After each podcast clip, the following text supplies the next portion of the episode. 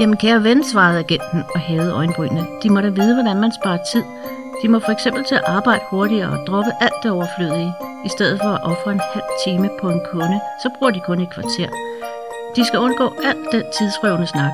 De skærer tiden hos deres gamle mor ned til det halve, og det allerbedste vil jo være, hvis de anbragte hende på et godt og billigt alderdomshjem, hvor der bliver sørget godt for hende. Så har de allerede sparet en hel time om dagen, og så skulle de skille dem af med den unyttige undulat. De skulle også nøjes med at besøge frøken Daria en gang hver 14. dag, hvis det der overhovedet er nødvendigt. Og tag også at lade være at bruge et kvarter på at tænke på dagen, der gik. Og først og fremmest, så burde de ikke mere spille deres kostbare tid på at synge og læse, eller i selskab med deres såkaldte venner. Ydermere vil jeg anbefale dem at hænge et stort præcist ur op i deres butik, så de kan holde øje med, hvad deres lærerdreng bestiller.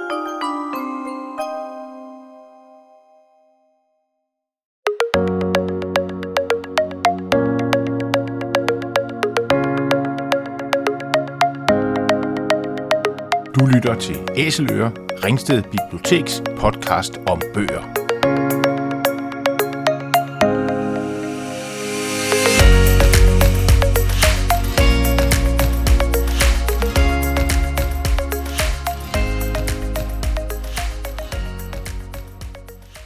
Hej, jeg hedder Morten. I dag har jeg besøg i studiet af mine kollegaer Bolette og Sine. Velkommen til jer. Tak. Tak. Før vi går i gang, så skal jeg lige sige til lytteren, at du kan finde titler og forfattere og andre noter fra podcasten på vores hjemmeside ringstedbib.dk under inspiration. I dag så skal det handle om gode bøger for hele familien, og det vil sige bøger, der appellerer til børn, og det er altså også ham der på 5, der elsker fodbold, og hende på 12, der er vild med YouTubere. Og faktisk også forældre, og måske også bedsteforældre. Og spørgsmålet er, om der overhovedet findes bøger, der spænder så bredt. Men det ved vi jo, der gør, fordi vi arbejder på et bibliotek, og vi får det spørgsmål af og til, og vi plejer ikke at give op.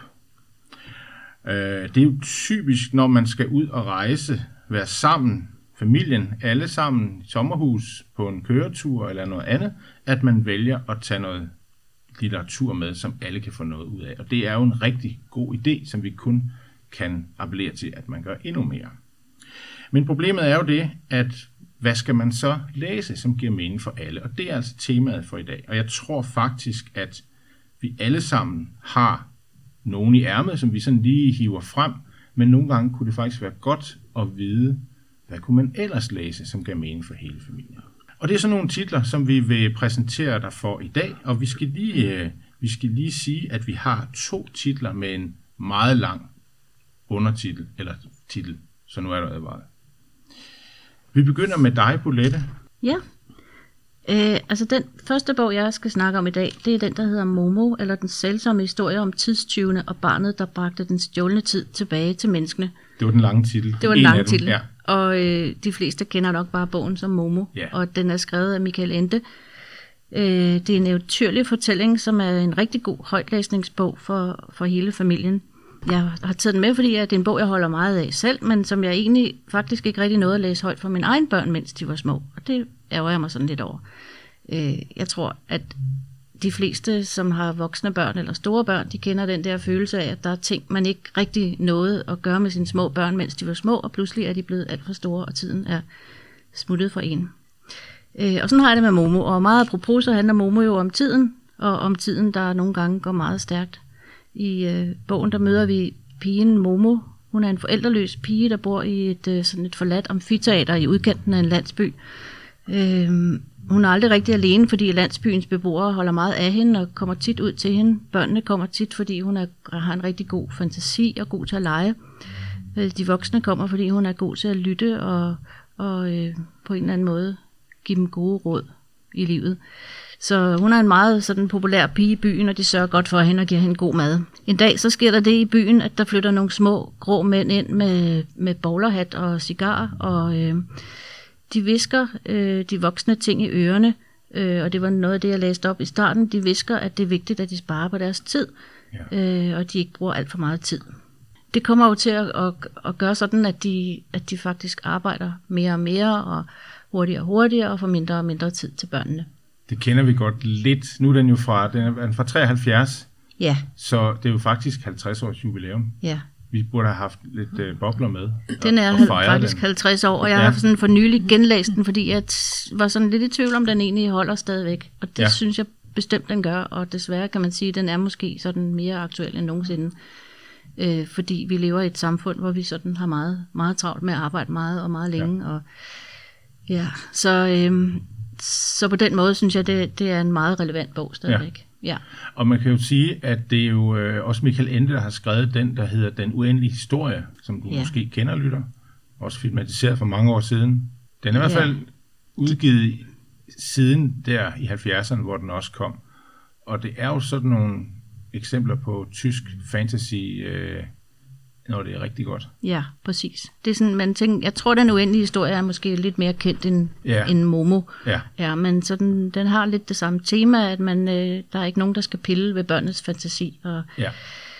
øh, ja, så, så jeg synes, det er, en, det er en rigtig god og vigtig historie, som, som jeg tænker måske også nogle af vores politikere kunne have glæde af at læse. Ja. I hvert fald dem, der har meget travlt med at, at opfinde ord som fjummerår og sabbatår, og som synes, at børnene skal Ja. hurtigt igennem skolesystemet ja. og uddannelsessystemet, så man kan arbejde længere og øh, i flere år og vækste og opruste og forbruge og smide væk. Ja. Ja. Og det er sådan meget det, det tema, der sådan var De har ikke i læst 70'erne. Momo. Ja. De har simpelthen ikke læst Momo, jeg tror ikke, de har haft tid Nej, til det.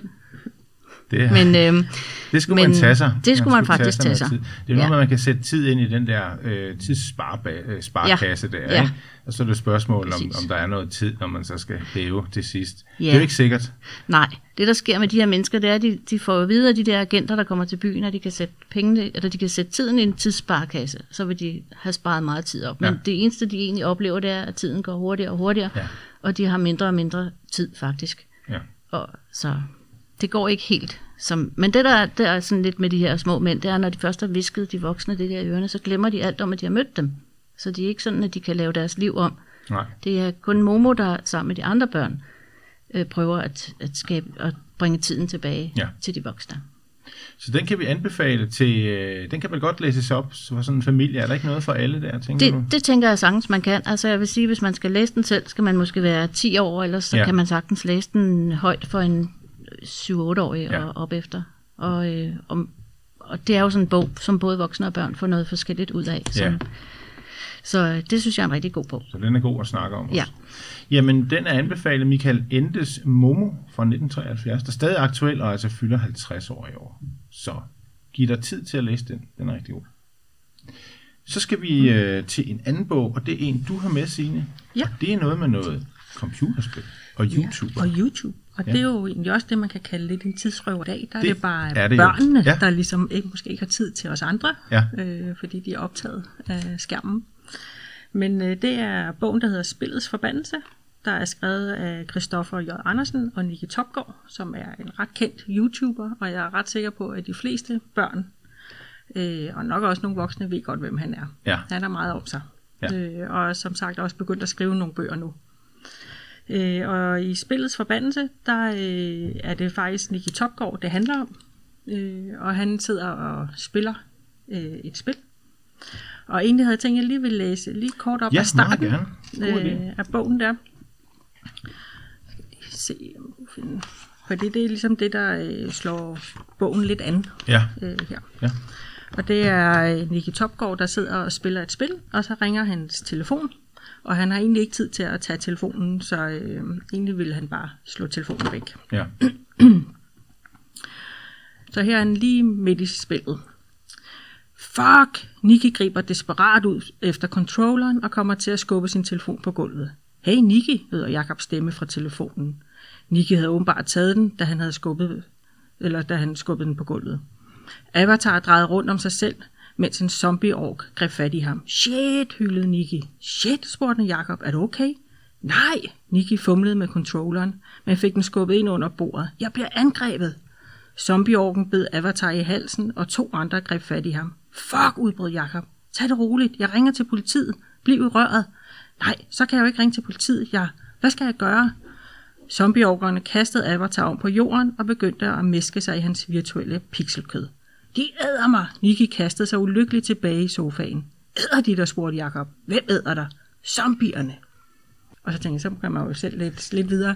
Ja, Men det, det viser jo lidt det der med, at Nicky Topgaard har levet sig fuldstændig ind i spillet. ja, Øh, og det bliver jo ikke værre, og, øh, eller værre bedre, end at han ender med faktisk at komme ind i det spil, han sidder og spiller nu, og skal prøve at klare de der zombie og øh, redde en prinsesse fra Bakhmut, der er den onde drage. ja, Ja.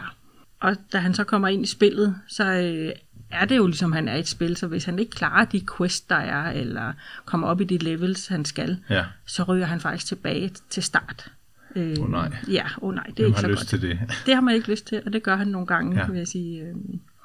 Så det er jo ikke så sjovt, for Nej. egentlig vil han allerhelst bare ud af det spil. Ja, Øhm, og det kan han først gøre, når han har klaret spillet. ja. Det, den er skrevet af Christoffer Andersen, Mhm. og øhm, ham kender jeg, fordi jeg synes, han skriver nogle rigtig gode bøger for børn, som altid har sådan lidt et skævt take på nogle ting, som man mm. tænker, nu ved man, hvor det går hen, og det gør det så ikke lige alligevel. Jeg kan huske, en af de tidlige, han skrev, den der hedder Omega Waffe, øh, som handler om en øh, skoleudflugt, der ender i det frygteligste splatter. Øh, meget morsom, og lidt uhyggelig også. Ja. Rigtig god. Så jeg, jeg tror, det der, det er, han er god til at, at fortolke de der ting for børn og unge. Mm. Og man kan sige, at det her det er jo lidt i samme stil, for du ved heller ikke helt, hvor det ender. Nej. Øh, man kan ikke helt se det, og det er også... Altså jeg vil så sige, at, at det ender jo med, at Nicky, det er jo ikke, det er ikke at afsløre for meget, Nej. han kommer ud af spillet, men øh, den onde hersker kommer også ud af spillet. Oh, nej. Og slutningen er altså helt skør. Altså Ja. jeg vil sige, man kan slet ikke forestille sig, hvordan bogen slutter. Øh, og vi er også lige omkring kongehuset og sådan noget undervejs. Ja. Øh, ja. Så den er virkelig, altså den er, jeg må indrømme, jeg blev positivt overrasket, da jeg læste den. Så selvom man måske ikke sådan er inde i den verden, øh, så kan man sagtens, den er rigtig godt skrevet. Ja. Øhm, Ja, for det er det, jeg skulle, ja. Ja. jeg skulle til at spørge om, når man måske som voksen ikke spiller så meget computerspil, som, som øh, børnene måske gør, om man så får noget ud af bogen. Jamen, det synes jeg, man gør. kan man godt, Altså, ja. jeg, jeg, lærte da også nogle begreber, for eksempel som quest og Ja. level og, Og boss. og, og, boss og ja. wizard og sådan nogle ting. Ja. Ja.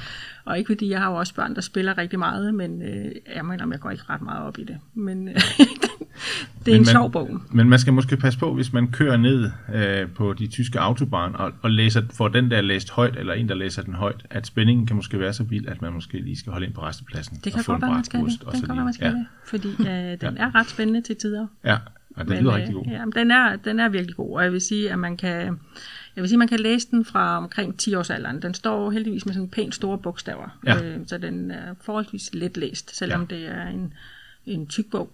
Men ellers sagtens få læst den op, fra man er 6-7 år. Ja. Øh, og hele familien, som sagt, kunne synes, den var sjov. Ja, Ja. Ja men det er vigtigt. Nå, men den, er, den er så anbefalet. Spilets forbandelse. Øh, men der er jo også andre bøger øh, med Nicky Topgaard, øh, der hedder Bamser, Bomber og Brødrester. Ja. Og det er faktisk også en lidt crazy bog, der også er sjov. Ja. Ja. Så det er jo lidt sejt gået, det der med, at man, kan, man kobler dem, der kan lide YouTubere, mm. med nogen, der kan lide at spille, og nogen, der kan lide en god historie, mm. hvor der er sådan lidt øh, spænding og Ja. overraskelse.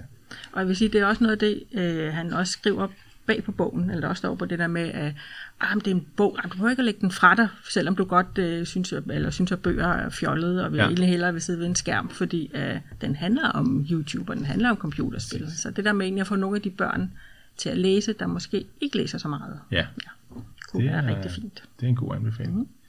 Jamen, Spillets Forbandelse af Christoffer J. Andersen, og med Nicky Topgaard, Nicky Topgaard YouTuberen i hovedrollen. Yes. Den kan vi anbefale. Helt sikkert. Så skal vi over til dig, Bolette. Du har taget endnu en bog med, og det er faktisk en serie. Men øh, Ja. lad os starte med at høre, hvad det er for en serie. Øh, ja, det er første del i den serie, der hedder Den Store Djævlekrig, og bogen hedder Djævlens Lærling, og er skrevet af Kenneth Bøh Andersen. Det er en, sådan en fantasy-roman for sådan børn fra en til 11 år, og unge og voksne vil faktisk også synes godt om den, tænker jeg. I, øh, Øh, i bogen der møder vi drengen Philip, som er sådan en skolens øh, søde dreng. Han, er sådan, han gør virkelig alt for at være den bedste udgave af sig selv altid, så Øh, så han er, gør aldrig nogensinde noget forkert. Han har en, hans far er død, og han har en eller anden idé om, at han øh, vil være sådan en god dreng, fordi han engang vil op i himlen og besøge sin far, når han dør om mange, mange år. Men det der med at dø, det sker faktisk så allerede på side 19, hvor oh, nej. han, øh, ja, Ja. han bliver skubbet ud foran en bil og bliver kørt over og slået ihjel af skolens lededreng, Søren, som, øh, som skubber ham. Så, så han dør på side 19. Det, Ja. ja. Så pludselig øh, befinder Philip sig nede i helvede. Og det kan Philip overhovedet ikke forstå, fordi han har været sådan en, en sød dreng. Øh, I helvede der møder han djævlen, og djævlen er rasende, fordi at øh, djævlen er syg, viser det sig, og døende, og han har bestemt sig for, at han vil have en lærling, øh, som han kan lære op og overtage efter ham, og det skulle være en rigtig, rigtig ond dreng. Og til det opgave havde han udset sig Søren, skolens lededreng, så det var ham, der skulle være blevet kørt over, men Ja. det blev så Philip. Så han må, han må se, se, om man kan få det værste ud af Philip, øh, og så, Ja. så har han ham at, at, at gøre godt med. Så i, i helvede, der møder Philip mange øh, udfordringer. Han får gode venner og fjender, og han forelsker sig i djævlepigen Satina, og han... Øh, Satina. Ja, Satina, ja. Og han møder også mange kendte personer, for eksempel Adolf Hitler og Pontius Pilatus. Øh, sidst nævnte, han er blevet sådan en dørhammer, så hver gang der er nogen, der banker på helvedes port, så er det Pontius Pilatus hoved, der bliver slået ind i, i porten. Så det er, sådan en, det er en ret spændende bog. Øh, og også øh, sjov, faktisk. Den, øh, Kenneth Bøge Andersen han har udtalt, at han har skrevet den som sådan en afsluttet historie, øh, men at han befandt sig simpelthen så godt dernede i helvede, så han var nødt til at skrive en anden del også. Ja, Så- det var jo godt. Så det var jo godt. Ja. Det gjorde han så. Anden del, den hedder så Dødens Terning, og den handler om døden, som, som mister sin terning. Døden har en terning, han slår hver gang, der er et menneske, der bliver født, så ja. slår han en terning, og hvis den viser 82, så bliver man 82 år, og hvis den viser 35, så bliver man kun 35. Så alle mennesker har en forudbestemt dødsdag. Ja, Og når djævlen han mister sin terning, så, øh, så bliver alle mennesker egentlig født udødelige. ja. Øh, Det er måske ikke så rart, som det kan lyde umiddelbart, nej, det tænker jeg ikke helt, det er. Så øh, trods alt. Nej. Det, nej, det tænker jeg egentlig heller ikke, det er. Så, så øh, efterfølgende er der så kommet fire bind mere i serien. Øh, så det er en, et, øh, et seksbindsværk. Og, og hvis man for eksempel, som du snakker om før, kører på de tyske Autobahns. autobahns og har meget langt til sin feriedestination, Ja. så tænker jeg, at den store djævlekrig kunne være et virkelig godt bud. Fordi hvis man hører den som lydbog, så var den sammenlagt 52 timer og 45 minutter for alle seks bind. Men det er faktisk meget godt, når man ved det, fordi så kan man faktisk nå helt til Firenze i Italien. Og i Firenze, der har vi jo ham, øh, middelalderdigteren Dante Alighieri, der skrev Den guddommelige komedie, som også foregår i helvede, i hvert fald første del. Ja, præcis. Så, så, Så, så kan man, man læse den også. så kan man læse den på vej hjem. Ja. Ja.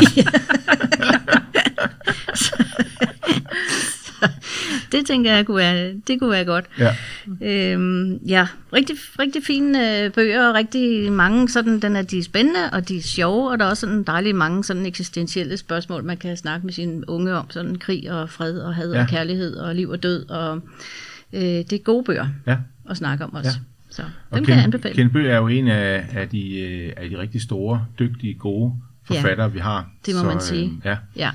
Bogen er ikke sådan, altså, altså jeg tror, den her er udkommet i 2005, så måske snart 20 år gammel er den nok, og Ja. ja. så øh, tænker jeg, altså, det lidt kan være sådan en moderne klassiker. Ja. Om 20 år står den nok også på Ja. ja. hylderne, det tror jeg. Ja, ja jeg har da lånt Så- den ud til flere også, altså, Ja.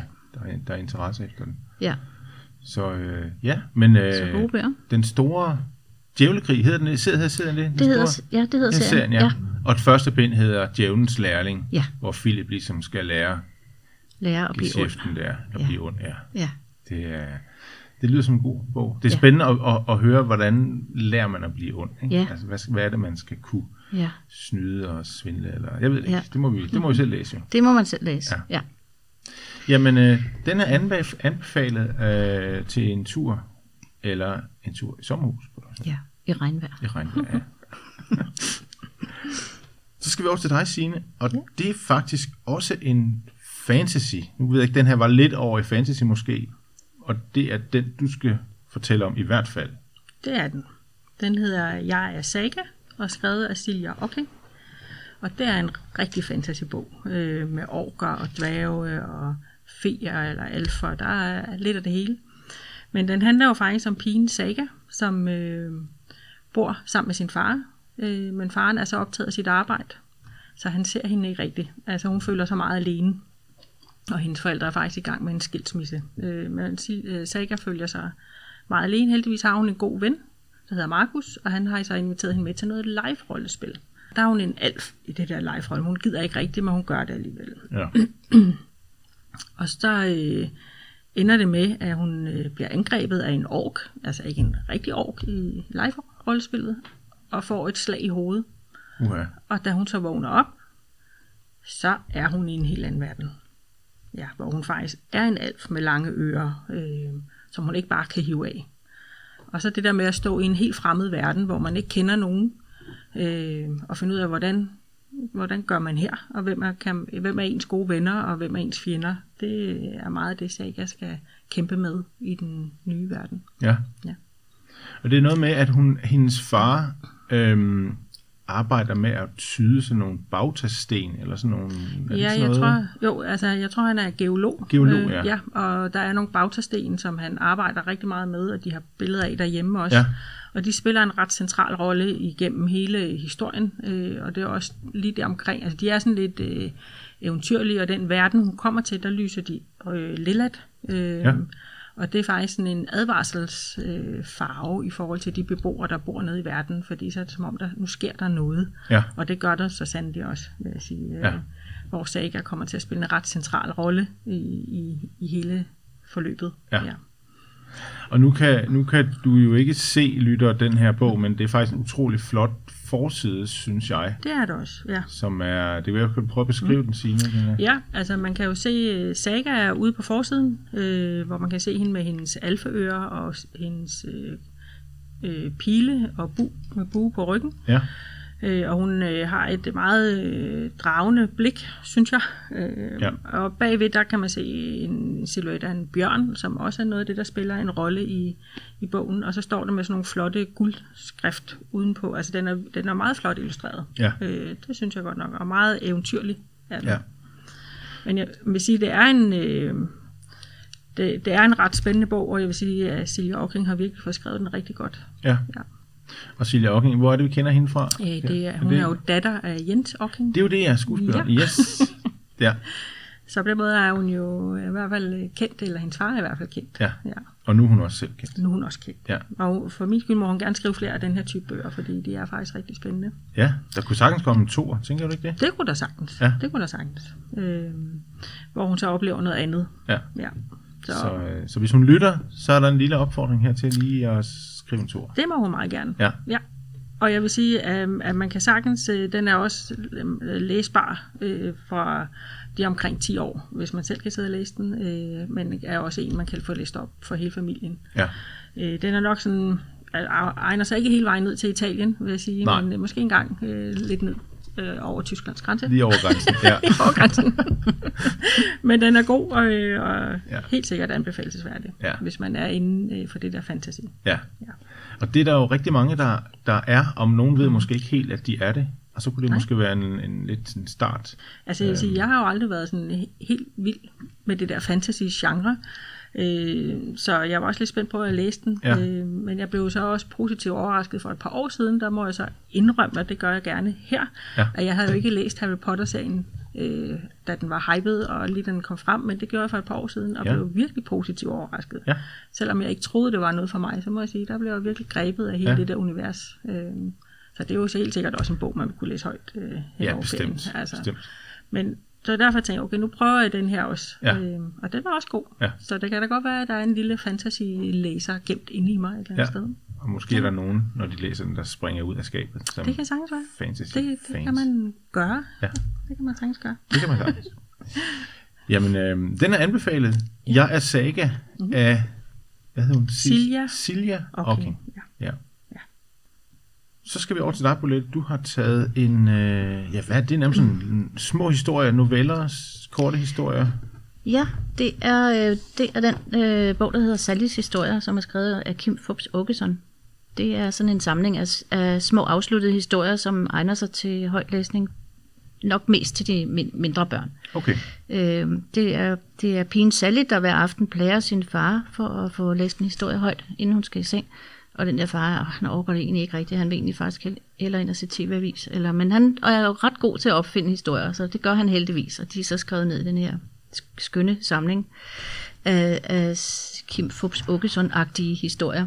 Øh, og en af mine yndlingshistorier i den her bog er nok den, der hedder den øh, verdens uartigste dreng den er ret sjov. Den handler om, om en dreng, som jo i virkeligheden, ligesom Philip vi snakker om før, er Ja. godheden selv. Han er så sød, og han gør alt, hvad de voksne siger, og han er så artig, men han har et problem, han kan simpelthen ikke finde ud af at lyve. Nej. Så han kan ikke få sig selv til at sige, at den der sweater, han får i julegave, som krasser, at den er han glad for. Og han kan heller ikke få sig selv til at sige, at hans fasters kåldolmer smager fantastisk. Nej. Så, så derfor er der rigtig mange, der synes, han er verdens uartigste dreng. Så Ja. hans far og mor de er altså nødt til at sende ham på en lyveskole. Lyveskole simpelthen. Ja. ja. Og det, øh, det, går ikke, det går ham ikke ret godt på den lyveskole. Han er altså nødt til at gå ind til flere klasser om. Øhm, ved det, bogen er skrevet for, tror jeg, også for en cirka 20 år siden. Man er kommet i en ny udgave, som er illustreret af Rasmus Breinhøj. Uh, ham kan jeg godt Og lide. det er, gør han altså simpelthen fabelagtigt. Ja. De to har en, et meget skønt samarbejde, Ja. ja. Forbes Åkesson og Rasmus Breinhøj. Blandt andet kan, kan, er der et billede af læreren i den der lyveskole. Han har sådan en t-shirt på, hvor der står, I love fake news. Ja, selvfølgelig. Og, og, og henne på hylden står der en udstoppet ule, hvor der så står et skilt, hvor der står, det er en rev. Øh, det, er, det er nogle hvor godt. skønne Ja. illustrationer. Så øhm, Kim Forbes Åkesson er jo sådan efter min mening den største nulevende danske Ja. yeah. børnebogsforfatter, vi har. Jeg tænker ikke, der er nogen over eller nogen ved siden af ham. Han, er, han har udgivet fantastisk mange bøger, jeg tror over 200. Øh, og jeg tror ikke, der er nogen af dem, der er dårlige. Jeg tror, han er han skriver bare nogle virkelig skønne bøger med noget, og, og når de sådan, der, er altid et eller andet sjovt lille twist af noget sådan humor og, og pussighed og sådan, og så er de kloge, det er kloge, kloge historier, Ja. man kan snakke med sine børn om. Og der er også altid noget for de voksne, ikke? Der er altid noget for de voksne. som man kan sådan ja. sidde og grønte lidt med på, og, Præcis. og synes er sjovt, Ja. og, og genkende ikke? I, i sit eget liv og Præcis. med sine egne børn. Ja. Så Ja. det, det er også derfor, jeg tænker, at den her kunne være en god højtlæsningsbog for hele familien, fordi ja. at de større børn og voksne vil også synes, den, at de er sjove Ja. og, og fine historier, ikke? Jo, og så er det jo også afsluttet, som, som du siger, små ja, historier, præcis. som man kan, man kan læse og blive færdig med. Det, det, ja. Det tror jeg måske også mm. betyder noget for, ja. Øh, når man skal læse, at man ligesom kan se en ende på det, hvis det, Ja. er, hvis det er nyt for, for familien at læse ja. Sammen. Ikke? Præcis. Han, øh, altså Kim Forbes Åkesson, han er jo ikke bange for at tage nogle emner op, som er sådan øh, øh, alvorlige eller svære. Øh, for eksempel er der også en af historierne her, der hedder øh, Den legetøjsløse stakkel, som handler om sådan en dreng, der ikke har noget legetøj, fordi hans far drikker alle øh, pengene op og sådan noget. Det kan man tænke, det er jo meget sørgeligt og ikke, Ja. ikke rigtig sådan værd at læse højt for et barn, hvis man skal hygge sig inden, inden øh, sengetid. Men han får altid sådan vinklet historierne, så de bliver sådan pussy og sjove ja. og, og, øh, og gode at læse højt. Ja. Ja, han er, han er dygtig. Og det er jo ham, der, der skriver Vitello-bøgerne også, bare ja. Så man lige ved, at øh, Ja. er meget kendt for dem i hvert fald. Ja, Ja, Sallys mm. historier af Kim Fuchs Åkesson vil vi også være anbefalet til dig, eller til jer, hvis I skal ud og rejse og køre i bil, eller være i sommerhus, eller noget helt tredje. ja. Jeg tror også, at alle sammen. de her bøger, jeg har haft med, ligger i hvert fald på e-reolen. Hvis De ligger på man- e-reven også? Ja. ja. Det er jo let at få adgang til dem der, hvis man skulle have Ja. glemt at tage forbi biblioteket, inden man tager på ferie. Det er der jo nogen, der glemmer. Og det er ikke rart. Nej. Nej. Det er ligesom at have kommet hjem, og det er lørdag, og så har man glemt lørdagslægget, ikke? Jo. Og det kan man jo ikke få på e-reven. Lørdagslæg, i hvert fald ikke, så vidt jeg ved. Men Der, bøger kan man der, få. det er ikke helt kommet til. Der er de ikke kommet til. Nej. Der er vi lidt, bibliotekerne er sådan lidt øh, foran på det felt der. Ja. Så skal vi faktisk til, og det er den sidste bog, vi har med. Og det er dig, der har taget den med, Ja. Signe. Og den har en lang titel, Den så nu trækker du lige vejret øh, ind, og inden du læser den lange titel op. Ja. Den hedder øh, Syv gode råd, hvis du absolut skal på sportsferie, fordi din farfar har fået en rejse af sin ven Bent, som har knas med hofterne. Sådan. Ja. Øh, og allerede der, tænker jeg, der er tonen jo slået lidt an. Ja. Øh, fordi øh, det er jo Hugo øh, på 11 år, der skal på sportsferie på Lanzarote. Og det har han absolut ikke lyst til, for han er slet ikke sportig på nogen måder. Altså han vil helst bare ligge på sofaen øh, og se film hele Ja. sommerferien. Men det kommer han ikke til, vil jeg sige. på ingen måde. Selvom han prøver at krybe udenom øh, hver eneste dag. De er nede på Lanzarote, prøver han at finde på alle mulige sjove øh, påfund for at slippe for at lave de der aktiviteter. Ja. Øh, men det går galt, og jeg vil sige, at en dreng, øh, jeg tror, at han er- kommer til at være meget mere aktiv, end han nogensinde havde drømt om, og end, end hvad måske var tanken fra første omgang, Ja. øh, i første hug, da de skulle derned. Men i det hele taget er den virkelig skør, øh, og, og det er sådan en, man kan tænke, hvis man selv er på vej på ferie, og man tænker, ah, nu skal vi ned og slappe af, og sådan noget, så er den altså virkelig sjov at læse, fordi det er alt, hvad der kan gå galt, går galt Ja. øh, på alle mulige måder. Og så kan man jo, når man kører hjem fra sin ferie, tænke, okay, sådan en ferie havde vi heldigvis ikke. Nej. Det var stille og roligt.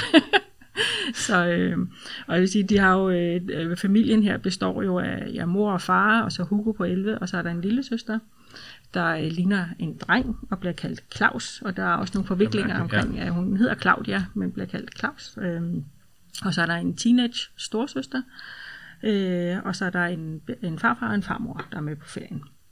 Øhm, og ej, der sker bare så mange ting. Og så øh, må de jo meningen, de skal ud og flyve, kan man sige, og øh, havde ellers fået passet deres hund.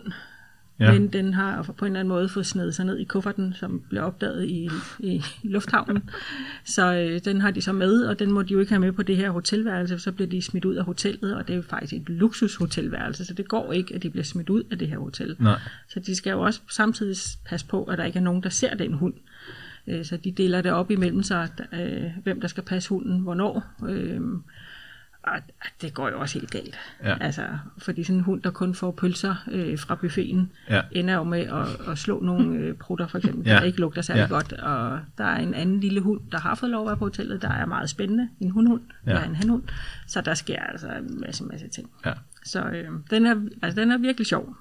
Det lyder meget morsomt, Ja. øhm, og man kan godt genkende nogle af de ting, der kan opstå på sådan en ferie der. Det er sådan, ja. nogle gange, når man hører, folk skal på ferie, så snakker de om, ej, vi glæder os så meget at komme på ferie. Man kan også mærke sådan, det, det, det giver nogle gange lidt ved øjen, øjenbrynene, ikke? fordi man ved, nu har man nu husket det hele, og er der, øh, altså har vi, har vi styr på det hele, og øh, ja, Ja, og det er rigtigt. Altså meget af de ting, der foregår, er jo sådan, altså det er jo sat lidt på spidsen i Ja. den her bog, men man kan sagtens se sin egen familie til, åh, det er jo præcis ligesom hvis man var afsted. Øh, forhåbentlig ikke lige så slemt som her, men Nej. øh, hvor man tænker, ah, nu skal vi ned og slappe af, og vi skal have en god ferie, og så Ja. der er jo et eller andet, der måske ikke lige går, som man i hvert fald havde forestillet sig, ja, øh, at det går.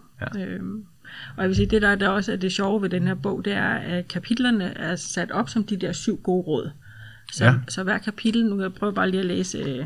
Du må godt afsløre et af rådene, ja, jeg tænker jeg. Det læser- kan vi vel godt, godt, øh, kan godt lige uden afsløre. at spoil for meget. Et af rådene, skal jeg lige se her. Nu tager jeg råd nummer 4, Ja. ja. for eksempel. Det hedder, tag aldrig ud og surfe med dit mors gamle skolekæreste, som hedder Juan Pedro. Det er nok, det er et godt råd. Det er et rigtig godt råd. Ja. ja. Øh, og det gør det jo alligevel. Ja. ja. Så øh, jo, jeg vil sige, bogen er skrevet af Katja Vesselbo Døssing. Ja, Ja. Øh, og hun har også skrevet en anden bog, hvor øh, familien også er på skiferie. Øh, ja. lidt, lidt i samme... Øh, fuldstændig i samme Ja. ja. dur, hvor øh, at det er også en skiferie, man selv Ja. ja. vil glemme, vil jeg sige, Ja. ja. på mange måder. Ja.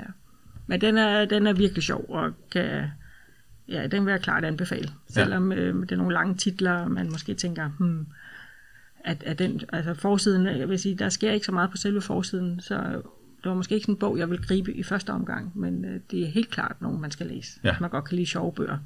så er det godt at få den anbefalet her, ikke? Ja. Ja. så man ikke overser den. Ja. Ja. Og det lyder også til, at det er en bog, som appellerer til hele familien. Det alle, alle kan grine lidt af det der, der bliver... Alle kan grine. Øh, Ja. ja. Øh, Også teenage Ja. datteren vil Ja. også kunne se det sjove i, i meget af det. Ja. Eller teenage-sønnen, vil jeg sige. Der Ja. er mange sjove ting. Og i det hele taget, hvis jeg lige må slutte Det i det, fald. er, at ligesom Bolette snakker om Kip Hoops og Sallys historie, hvor der også er sjov, at der er jo rigtig mange børn især, der godt kan lide sjove bøger. Ja, Øhm, så, så det har vi i hvert fald ret stor efterspørgsel på biblioteket, kan vi se, at det er meget det, de efterspørger. ja. Der Så- kommer mange af dem, ikke? Jo. Sjove bøger, ja. Og vi også har- i serier og... Mm. Ja. Og vi har mange sjove bøger, så selvom man måske ikke lige kan få de her, som vi har startet, så kan man jo finde, kan vi sagtens hjælpe med at finde nogle andre Ja. ja. sjove bøger i samme dur. Ja. Så, øh, jamen, så er den givet videre også. Mm. Så tænker jeg på, nu skal vi jo til at slutte, men øh, jeg, jeg tænker på at spørge jer om øh, det der med at, at læse højt og samle familien og litteratur. og Sådan noget. Har I nogle, øh, har I sådan nogle gode råd omkring det, eller måske nogle sjove erfaringer med det? Hvad siger du, Bolette? Du, du startede med at sige, at du aldrig havde fået læst Momo højt, men jeg tænker, så har du måske læst nogle andre vigtige bøger højt for dine børn. Øh, ja, altså jeg har læst virkelig mange hyggelige bøger højt for mine børn, og øh, altså, ja, jeg ved ikke, det, det lyder jo sådan lidt som en floskel, men det der med den tid, hvor ens børn er små, den er jo simpelthen så utrolig kort øh, del af ens liv, ikke?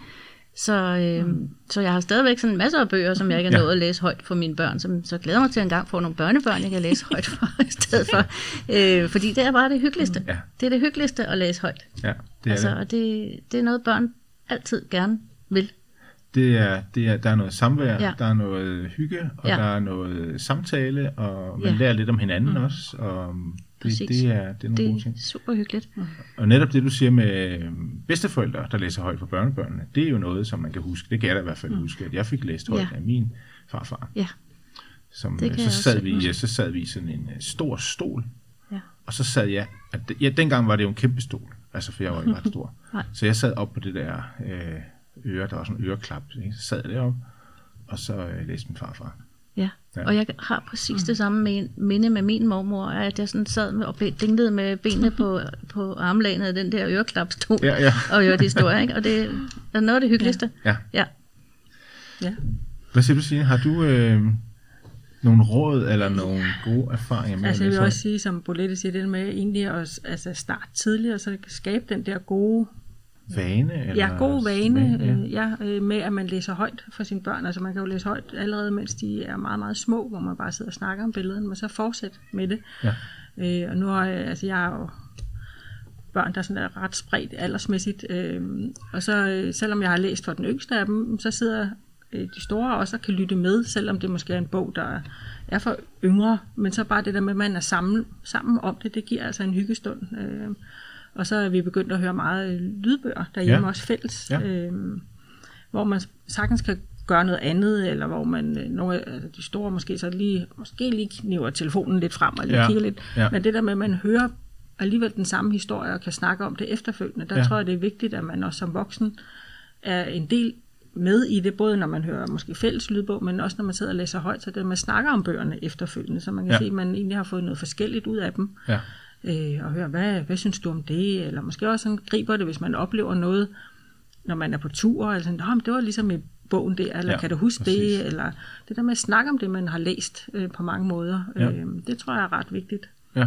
øh, at gøre, netop for at få de gode vaner. Ja. Øh, også ligesom I fortæller det der med, at I kan huske, at I har fået læst højt. Jeg tror, det er vigtigt, at man skaber de minder i børn, at de kan huske, det er måske ikke nødvendigvis øh, hos bedsteforældrene, men så hos forældre, eller når man har været på ferie, siger, okay, når vi var på ferie, så samledes vi, og Ja. der læste vi højt, øh, måske inden man skulle i seng, eller Ja. ja, så det giver noget godt, tror jeg. Ja. Jeg tror, det er rigtig vigtigt at snakke om, om det, man læser, for også at skabe interessen, ja. for at få det der fællesskab.